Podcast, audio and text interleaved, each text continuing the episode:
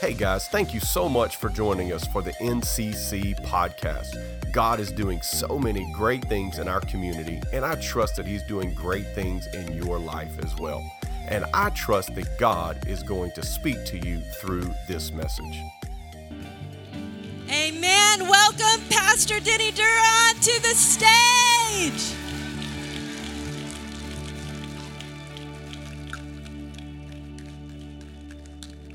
Uh, I am so weepy today. I, my baby girl does that to me. I tell you, she, uh, when they put that little bundle in my arms all those years ago, not too many, baby, but uh, it changed my life forever, you know. And uh, I adore her. I'm crazy about her and everything she does and um, everything that she is. And then, of course, those those grandchildren that I've got down there. Now they are the apple of my eye. And uh, Taylor, you just took my heart away this morning, uh, sharing and, and the team. Can you give them a great hand for that wonderful, wonderful worship time?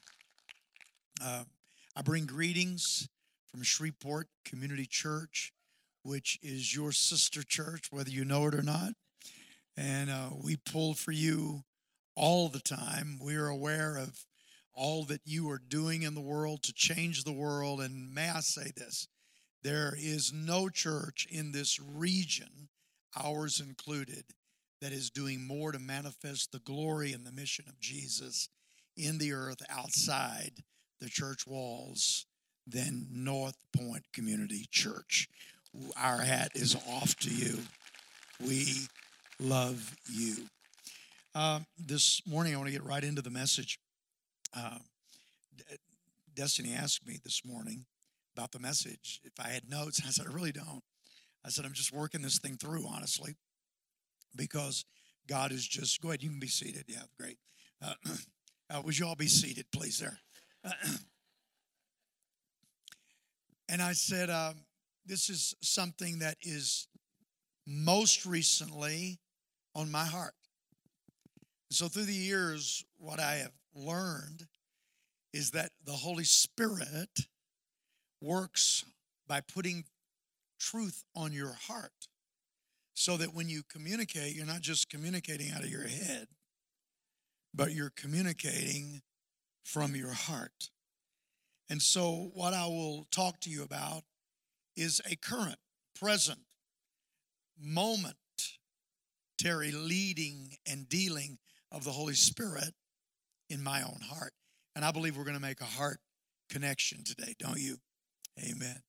Well, I pray in Jesus' name that the Word of God will land heavily upon our hearts today and bring change. And everybody said, Amen. I want to speak to you on the subject of where are the nine? Where are the nine? Can we put that up there? Or do we have that yet? Okay. I'm just going to wait until it comes up. Not because I don't trust you. I just, you know, I knew it was coming. Where are the nine? In an hour that you think not. There it is. Where are the nine? Uh, chapter 17 of Luke, if you want to turn there with me, please. And we're going to put it on the screen, of course, so that you can see it. I normally use the King Jim Bible. And the reason I do is because everybody knows that's the one that the Apostle Paul used, right? If you're not laughing, then I need to talk to you afterward. All right. The apostles said to the Lord, Show us how to increase our faith. Now, what had happened here was that they had been walking with Jesus for a while. And they discovered that everything he said happened. And everything he said was cursed was cursed. And everything he said was blessed was blessed. And sometimes he spoke prophetically, and they watched it come to pass within a matter of days, weeks, or months. And they put all that together with an understanding he has a faith that moves the heart of Father God. And that's what we've got to have. How many of you know that we all need a faith that moves the heart of Father God? And so they said these words to him Increase our faith. Increase our faith so that we will be able to have the same powerful, prophetic, life changing word in our mouth that you have in yours. And we continue. The Lord answered, If you had faith, even as small as a mustard seed, you could say to this mulberry tree, May you be uprooted and thrown into the sea, and it would obey you. Now, we are so wrong about our interpretation of this passage many times. There have been people that have created mustard seed necklaces for people to wear just to remind them that that mustard seed faith if you really had faith as a mustard seed you could remove a mountain or you could remove a mulberry tree there are two different passages concerning what Jesus said about this but that's not what Jesus was saying at all. Jesus was saying this to us You cannot quantify faith. I, am a, I'm a football coach. I've been a football coach for 42 years. I've been preaching for 52 years.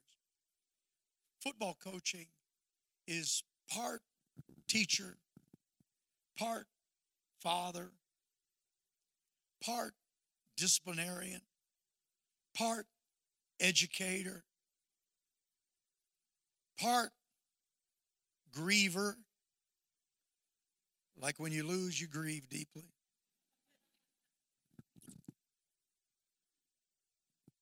But in football coaching, you develop these, these mantras that have nothing to do with the game, like this we have got to learn to win. We got to learn to win. We don't know how to win yet. Or how about how about this one? We just don't hate losing enough. We need to hate losing. Now, here's the kind of coach I am. Don't ever say that in my field house. And don't you ever stand in front of my football team and say that. And the reason why is because I cannot manage what I can't measure. Are you listening? I can't manage what I can't measure. I can't measure how much my kids hate losing. I can't measure how much they love winning. I can't measure a winning attitude. Fact, what I've told my boys is this I said, fellas, let me just tell you this. This is the kind of coach I am. I, I don't care if you're thinking about football, if you're thinking about your fundamental responsibilities out there, I don't, I don't care if you're thinking about your girlfriend. I said, if you take a step and block that guy, I'm happy. I said, I can't measure that other stuff. All I can measure is what you do. And here's what you're going to find out about this chapter that is the summary of this chapter, the whole chapter. The disciples ask, increase our faith. And Jesus, I believe, tongue in cheek, says, Oh, really? Well, if you had faith as a grain of mustard seed, you could say to this mulberry tree, Be uprooted and thrown into the sea, and, and it would be done. What he was really saying is this it's never about the measure of your faith, it's about the understanding that faith is because He is. And you have this thing all wrong. You are not going to grow in increments in your faith until you finally get to the faith I have. No, no, no, no. The day is going to come when I am going to go to the Father and I am going to send the same one that is in me to you.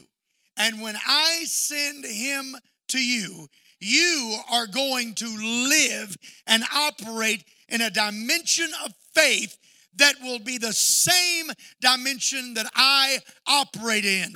Not because you have a quantity of this or that, or a measure of this or that, but because you have faith.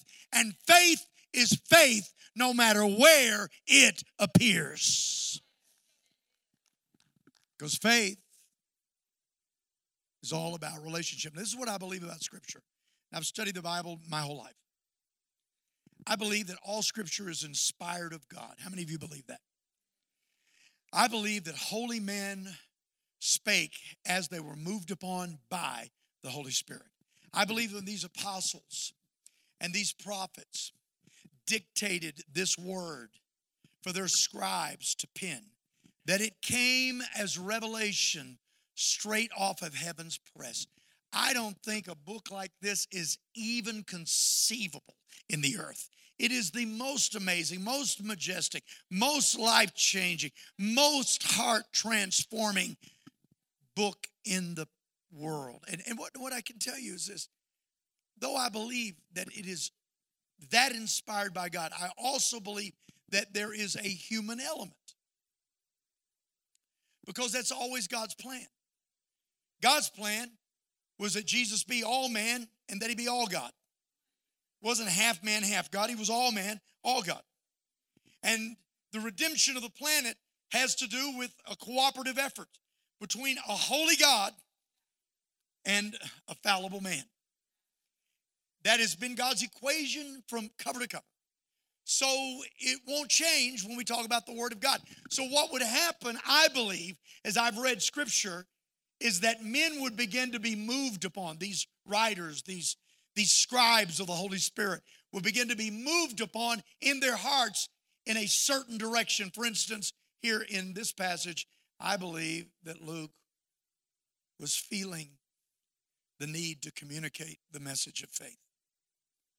And so I believe that as he wrote, he pulled not only statements that Jesus made about faith, for what we know is John 17, they those were not the divisions in those days. But he also pulled even the experiences he had with Jesus that fit into the flow of how the Holy Spirit was moving him. So, this whole flow that he's in begins with these passages Lord, increase our faith. And then how Jesus turned to them, tongue in cheek, almost sarcastically, and said, If you had faith as a grain of mustard seed, that would be all you needed. In other words, any faith is all the faith you need because it's not about believing in your belief, it is about believing in the one.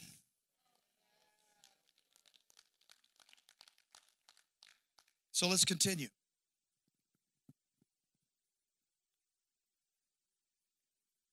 There it is. Here's the first thing in this passage that I believe we need to land on the principle that faith is not a quantity, faith is measurable because faith is servanthood. Servanthood. You see, you, you, you can't measure the quantity, the storehouse of your faith. I talked to a man this week that had worked down in the salt domes of South Texas, and he was telling me how many how many hundreds of millions of barrels of reserve oil they have. It's just extraordinary. Sometimes we can see faith as a reservoir. Faith is not a reservoir. Faith always results in, listen, a measurable action. You cannot, you can never, ever measure the reservoir, the reserve of your faith, but you can measure the result of your faith. And the result of your faith, first of all, is servanthood. Continue with the passages. When a servant comes in from plowing or taking care of sheep, does his master say, Come in and eat with me? No, he says, Prepare my meal. Put on your apron and serve me while I eat. Then you can eat later. And does the master thank the servant for doing what he was told to do? Of course not. In the same way, when you obey me, you should say, We are unworthy servants who have simply done our duty. Interesting, isn't it? That Jesus makes this transition. You want me to increase your faith? Okay, let's talk about faith. Because faith is about you serving and never stopping to serve. Faith is about you having the identity of a servant.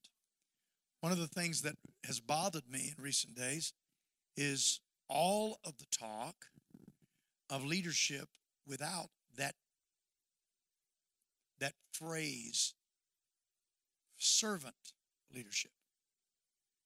But when you put servant leadership into the context of Scripture, you have the most powerful principle available. Pastor Philip constantly teaches on servant leadership. Because if we are people of faith, we understand that the demonstration of our faith is not in the fact that we have outbursts of power now and then, that we have moments where we heal, or moments when we exhibit a particular presence, but that the proof of our faith, the measure of our faith, is that we understand our role. We are simply servants. Now, what you have to understand about Jesus is he never asked you to do anything that he didn't demonstrate. Have you ever wondered why? Jesus would heal someone and then he would slip into the shadows. Have you ever wondered why Jesus would heal somebody and then say to the person that he healed, Don't talk about this fat chance, right? You haven't been able to walk for 40 years. I just got you off of a map. You got a brand new set of legs. You can walk and leap and go out for the soccer team. And you're not going to tell anybody. But yet, Jesus was demonstrating a principle. He said this I haven't come to do my will, I've come to do the will of my Father. He was demonstrating faith with an understanding that he only had one identity, and that was the identity of a servant. You know why God's going to make this place great in the earth? Because this morning, as I sat here in service, I just began to worship because the Lord showed me a prophetic picture of this place filled several times on Sunday morning as God is about to bring an increase. And let me tell you, you're not going to be doing anything differently than you've been doing it. You're not going to be preaching anything differently than you've been preaching. The worship is going to be the same as it's always been, but suddenly from the north, south, east, and west, people are going to begin to pour through those doors, and you're going to have to fight for your seat and get here early because that's what the word of the Lord is over every servant church. And let me just tell you this you are a servant church. And so I declare this in your hearing great is your faith.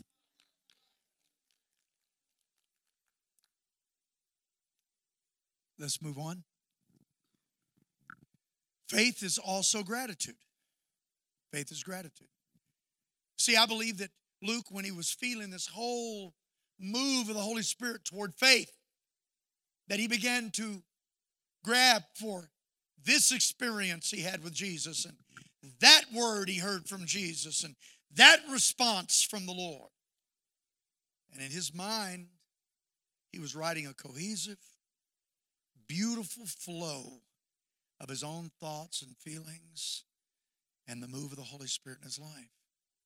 So he moves not to a parable, but to an actual moment he had with the Lord. Go ahead. As Jesus continued on toward Jerusalem, he reached the border between Galilee and Samaria. There's a border between Galilee and Samaria. So when you're talking about a border between Galilee and Samaria, what you're talking about is the farthest border of those that would be the rejects of Galilee and the farthest border for those that would be the rejects of Samaria. And he met them. And he entered a village there. Ten lepers stood at a distance. At a distance. So here are 10 men that are in exile because of a disease that was so misunderstood by the people of the day that they thought that there was a curse on these men. They were declared unclean because of the festering sores on their bodies. Now, please understand, this whole leprosy thing wasn't just a disease that ate away at the skin and sinew and bone, it was a disease that numbed the senses. So, what could happen is someone could look down and realize that they had, without their knowledge, torn a finger off or had a huge chunk of skin and sinew that had been torn off of their faces till after they had had this for a number of years they looked as though they had come out of a war zone wounded and broken. They were the rejects of society. They couldn't visit their families. They had no social life. They had no worship life. They were sentenced to the slow death of rejection, marginalized, lived on the borders of life. And um, they cried out to Jesus, Master, have mercy on us. Master, have mercy on us. He looked at them and said, Go show yourselves to the priest. Now, please hear this. There are people in our society that are so wounded and so broken, they don't even have the courage to ask God for what the dream of their heart is. Their prayer is just kind of, if you can do anything for me. And that's what these men cried out God, Son of David, have, have mercy on us. Have mercy on us. Can you do anything for us? We're so hopeless. We're so helpless. We've been disappointed so many times. We've gotten our hopes up so many times and had those hopes dashed. Can, can you just do anything? Anybody ever been there? Have you ever been so low, so discouraged, so hurt, so wounded, so offended that you've just cried out to God and said, I don't even know if I have the faith to ask you for what I really need? I don't even know if I have the faith to ask you for my complete healing, for my complete restoration. Can you just do anything for me? Some of you are here this morning and that's kind of the place you're at. Your faith has been so destroyed by the circumstances of life and by the disappointment you've had with people and by loved ones turning a cold shoulder to you that you've just showed up saying, Lord, if you can just do anything for me today, if you can just have mercy on me. And Jesus turned to them and he spoke to them, all 10 of them, from their ecclesiastical past. The fact that they had grown up in synagogues knowing the law. When he said, Go show yourselves to the priest, they understood that there was a provision in the law, though it was seldom, if ever, used for the cleansing of the leper. And when he said, Go show yourselves to the priest, that was the last step in the provision of the cleansing of the leper. Because the priest, who had control over the culture and the community, protecting its people, was the only one that could give the go ahead for those men to be able to reintegrate themselves in society. And basically, the word of hope he spoke was you go now and show yourselves to the priest. Your struggle is over because I've spoken and you are going to be whole.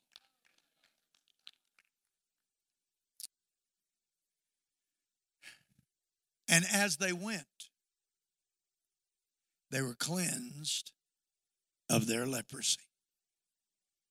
Hallelujah. As they went, they were cleansed of their leprosy. You know, you know what faith is? Faith is when you act on something having absolutely no idea how it's going to happen. Jesus didn't even give him a clue.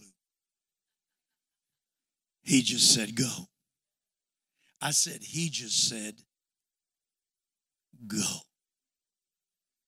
We have a young man um, in our church.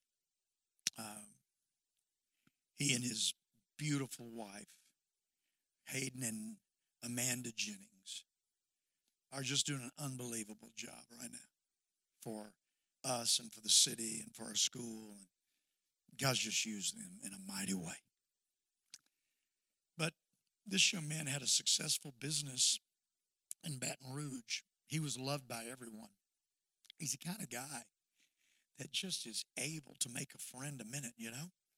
And his wife is charming and she is like a soccer background. She's been an, ex- an executive staff with FCA for years and just loves the Lord. They're just this five star couple. And suddenly God speaks to him and says, Go home. Go back to Shreveport and serve.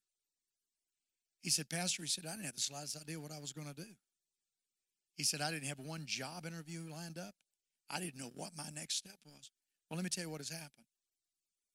Now, the city of Shreveport is turning over Cargill Park to those two kids.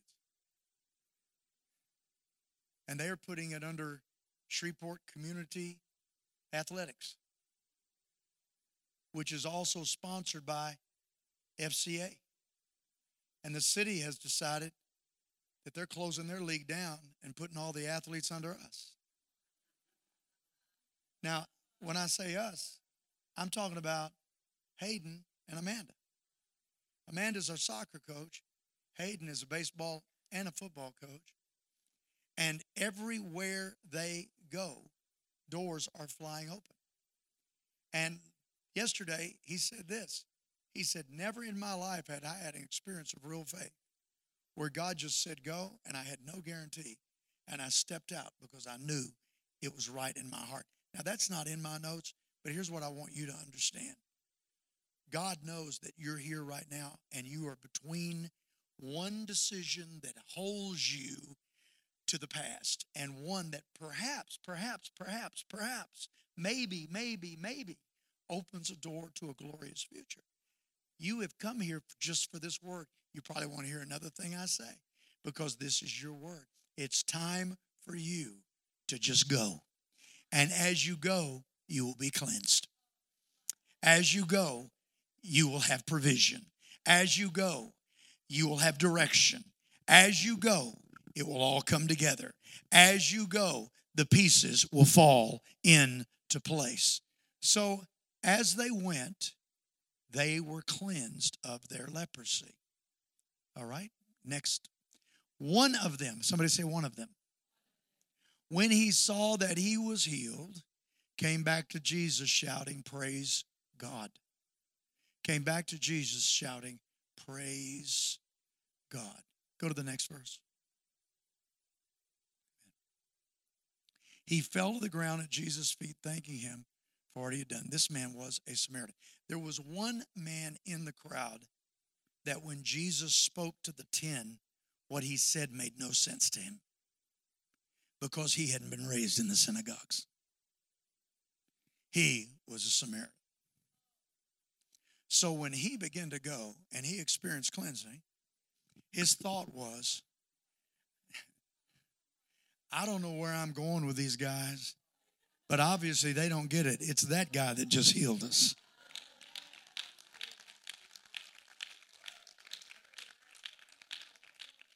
You see, what you what you must understand is that faith is gratitude.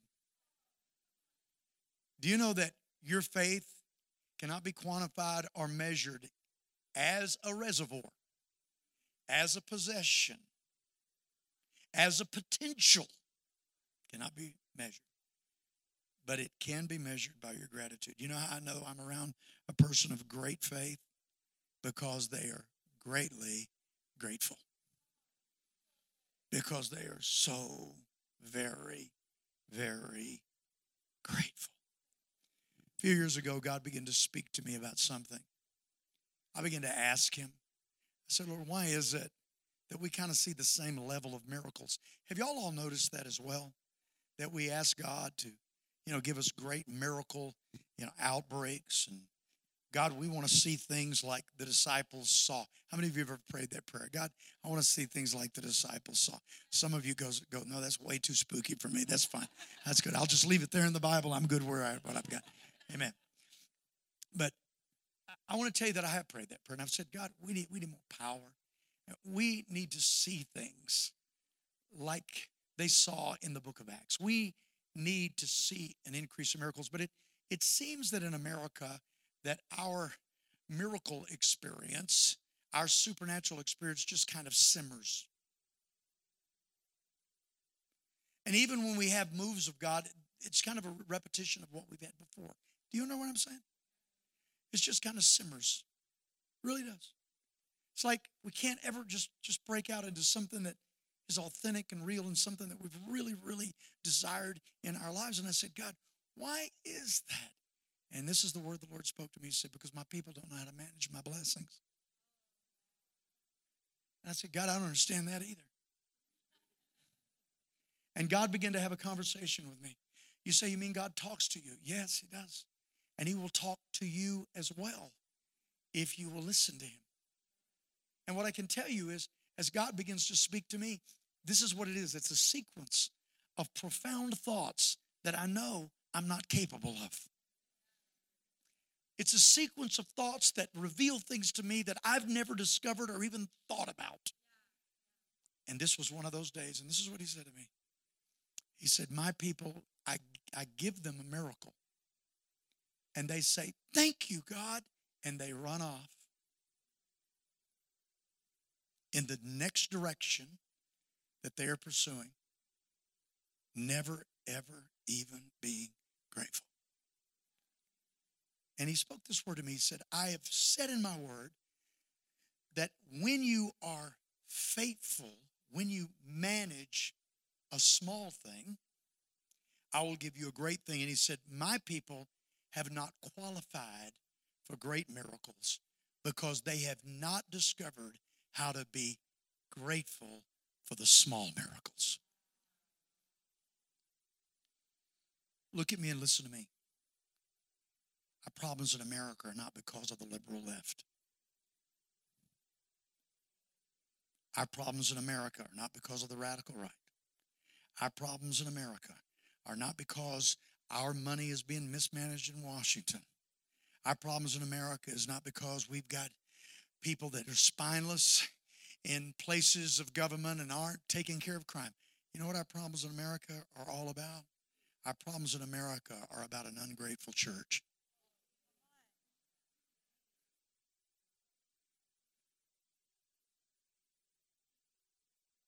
So I said, God, what do I do? And the Lord spoke to me and He said, Begin to manage your blessings, begin to manage them. And I realized that in the uh, Old Testament, that God wanted His people to be so grateful that He instituted feasts. Now, if you look at those feasts of the Old Testament, those feasts are only about one thing men being able to make contact with God about great things he did in the past. That's all the festivals are, every one of them. They are festivals of remembrance because he understands that people that are blessed are famous for amnesia.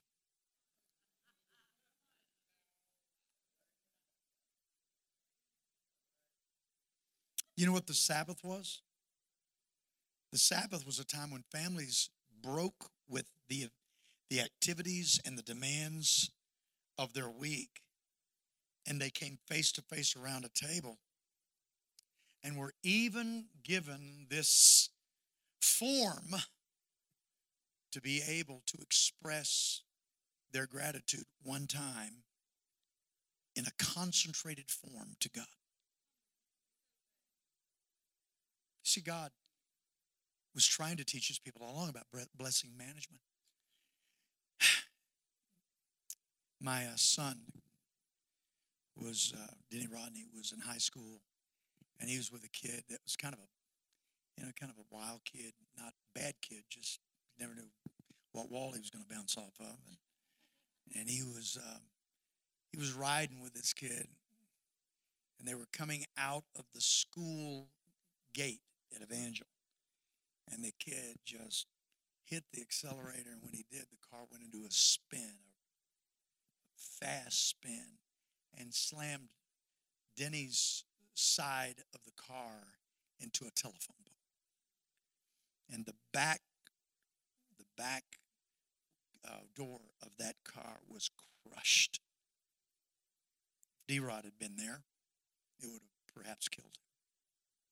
I was preaching that night because he was there on Wednesday for a school activity. And I was preaching that night, and I was in the middle of my message. And at the precise time, I stopped and I said, People, pray with me. The devil's trying to kill my son. And we prayed. God took care of him. The next Sunday morning was the first time I practiced blessing management. God just saved my boy's life. I'm not going to salute him and go on my way. My wife and I took $1,000 out of our account. We walked to the altar during the worship service. We wept. We said, God, we're not trying to we're not trying to buy you off or impress you with this money, but this thousand dollars represents our lives we could pretty much tell you the part of our lives it represents if we divided our lives according to our salary. So we've just come to give you a costly gift to say thank you. We want to manage this blessing well. Please continue to take care of our babies. Please continue to watch over them. Lord, we manage your blessing. You say, Pastor, you, you're getting off the grace message. No, my friend, you've never understood the grace message. The grace message does not undo the principle of God in creation, where God would have a relationship with man, but man's relationship was reciprocal and absolutely irreplaceable to the God man encounter. In other words, there are things for you to do in your relationship with God. Grace gets you in, but one day every one of us are going to stand before God and our works will be judged. And you know what the works are going to be? Our response to the goodness of a God who just kept on giving. You know how you measure faith? By your gratitude. Are you managing your blessings? Not long ago, David D was in Miami. They have these high rises. And on top of the high rises, there'll be a crane. The crane's taller than anything in Shreveport Bossier. And it's on top of a high rise. And I noticed that sometimes they'll have these huge packages of something. Well, one of these packages was rebar. Huge deal of rebar. My son is in a small car and he's in the back seat. He pulls in front of a large skyscraper waiting for somebody to come out of the building. They pull up a little bit, and then all of a sudden there is the loudest impact, and the entire deal of rebar had fallen from that height, denting the sidewalk inches behind his vehicle. Next Sunday morning, Deons and I got up out of our seat. We came to the altar. Jesus, we noticed you saved our boy's life. Blessing management. I'm going to manage these blessings. I'm going to be as grateful as I can be. Let me just tell you something. Your gratitude matters. You say, Do you really believe that? You really believe gratitude matters? Oh, absolutely. I believe gratitude matters. The title of my message, you wondered where I was going with it, is this. Keep going. Where are the nine. Those aren't my words. Those are his. Do you understand that it mattered that nine men didn't come back and say thank you? Do you understand the Son of God asked, Where are the nine? Do you understand that bothered him?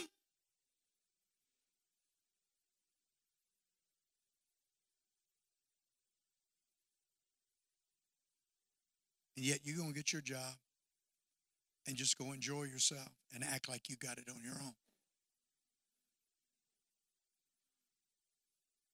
You're going to walk through that big door that was open, shake hands and hug people, and let them celebrate you. And you're not even going to manage that blessing. And This morning, this is what Jesus is asking. The same thing he asked then.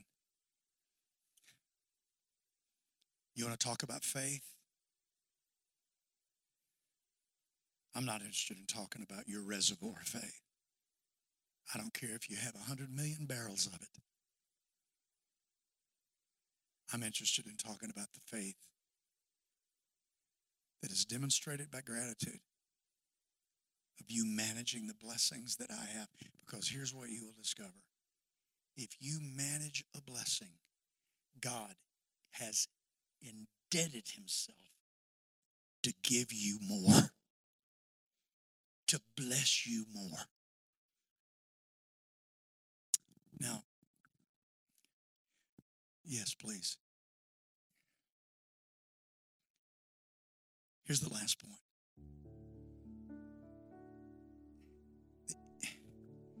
Slavery was not allowed in the Jewish culture. Not allowed. But this man came from a different culture. He came from a culture that is very common in the Mideast, where if a man saves your life, that you at that point, out of the culture, not out of a personal demand of the individual who was the Savior, you offer your life to the man. What had happened here is that Jesus gave this man's life back. He wasn't ever going to see his wife and kids again. Now he was going to walk in the door for a grand reunion. He was never going to be able to sit over at the club and have coffee with the boys anymore in the breakfast time. He, but now, tomorrow morning, he was going to be a part of the social circle again. He was never going to be able to vote, to to weigh in on matters of the community, but now he was right back where he had enjoyed being. His life had been given back to him. So the Bible says something key. He came and he bowed before him. In ancient days, what he was doing was saying, You gave me my life, so I'm your man. See, when Jesus shed his blood and he gave his life, he did that to do something for you. But he also did it with an understanding that from that point on, you were going to belong to him lock, stock, and barrel. And you see, when we talk about committing our lives to Jesus, we're talking about our giving our lives to him because we know that he gave us life. And if you want to talk about faith, faith is exactly equal to your level of surrender. To your level of surrender. Have you surrendered all? Have you given Jesus all? Are you are in this sloppy agape thing that is happening in Shreveport and Bossier and has always happened all of my life, where we put Jesus in the basket alongside our job, our family, our pursuits, and our pleasure?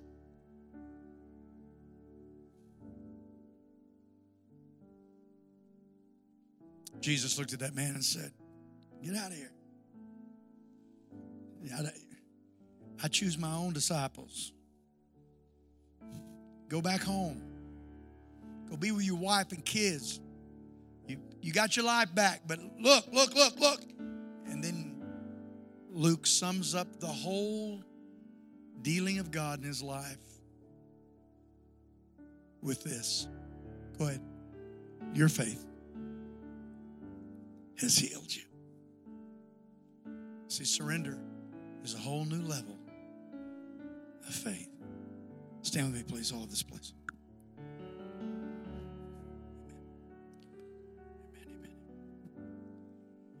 Praise God. Now I know that's not right. My wa- my watch says six o'clock. So, Where, where's the, is it back there? What time is church? The next service. Oh wow, we got to get out of here. How many have faith that we're going to get out of here? Say, Mildred, I, I, I just had to have faith to know the man's going to stop talking in a minute. I had a fella come up after church one day and he said, Man, that's the longest message I ever heard. I was wondering if I was ever going to see my wife and kids again. Put your hands just like this and surrender to God.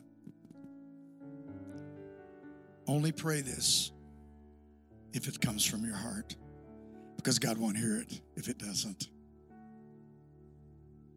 Lord Jesus, I'm so sorry that I have not managed the blessings of my life. Thank you, God, for healthy kids. Thank you that I am healthy enough to be here today. Thank you for the things that you have done in my life, for things that you've given me that I never deserved. So many things I never even asked for. Even with the trials I've gone through, the tough times, I'm so grateful for what you've done. Lord, I want to serve you. And I want to be that servant that does what I do with all my heart just because that's my role.